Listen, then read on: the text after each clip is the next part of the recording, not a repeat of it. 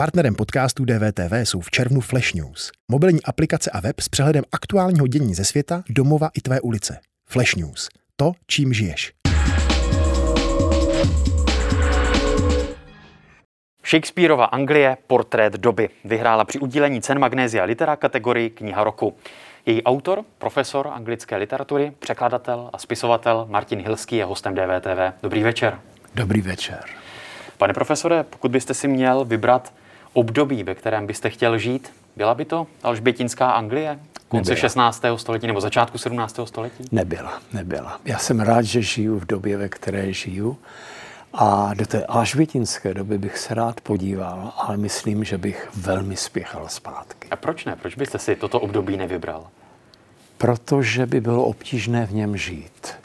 Víte, jít jenom po londýnské ulici v té době byl problém. To nebylo jako dnes. Uprostřed tekly splašky, včetně výkalů, strašný puch v létě, klouzalo to. Temže taky asi nebyla nejčistší řekou. Temže nebyla nejčistší řekou, proto nikdy nikdo nepil vodu, pili jenom pivo, buď to silnější nebo slabší, protože ta voda byla riskantní, byla znečištěná, protože odpadní vody a stoky tekly do té řeky Temže. Takže básníci nemají pravdu, když krásně pějí o té plynoucí Temži, která se třpitý v jarním třpitu, víte, nebylo to tak, byla hnědošedá a plná, plná odpadků.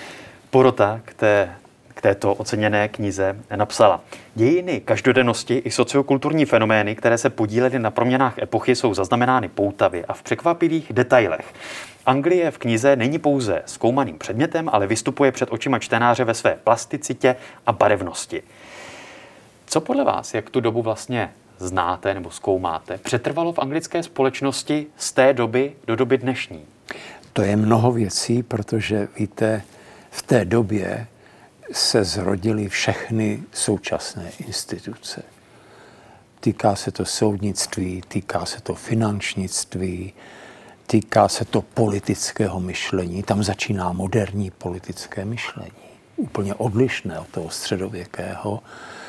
Prostě tam začínáme my jako civilizace a proto to období je naprosto klíčové pro pochopení toho, co jsme my a co třeba anglická civilizace je dnes.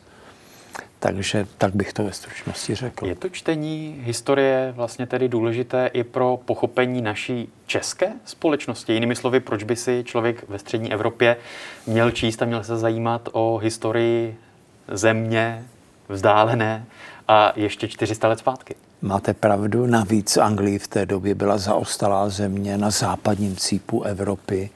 Zdaleka to nebylo ještě impérium a zdaleka nehrála tu roli, kterou hrála třeba v 19. století, ale je to tak, že samozřejmě se nás to bezprostředně týká a to v mnoha nejrůznějších ohledech.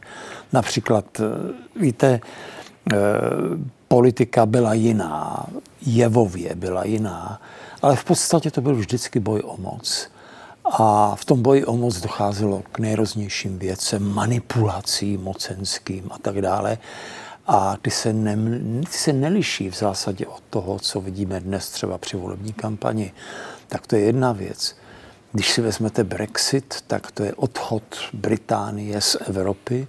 No a něco podobného v té době nastalo kvůli reformaci, protože Evropa byla katolická a najednou reformace znamenala, že král Anglie zastupuje. Tady Daniela Drtinová. Chci vám poděkovat, že posloucháte naše rozhovory.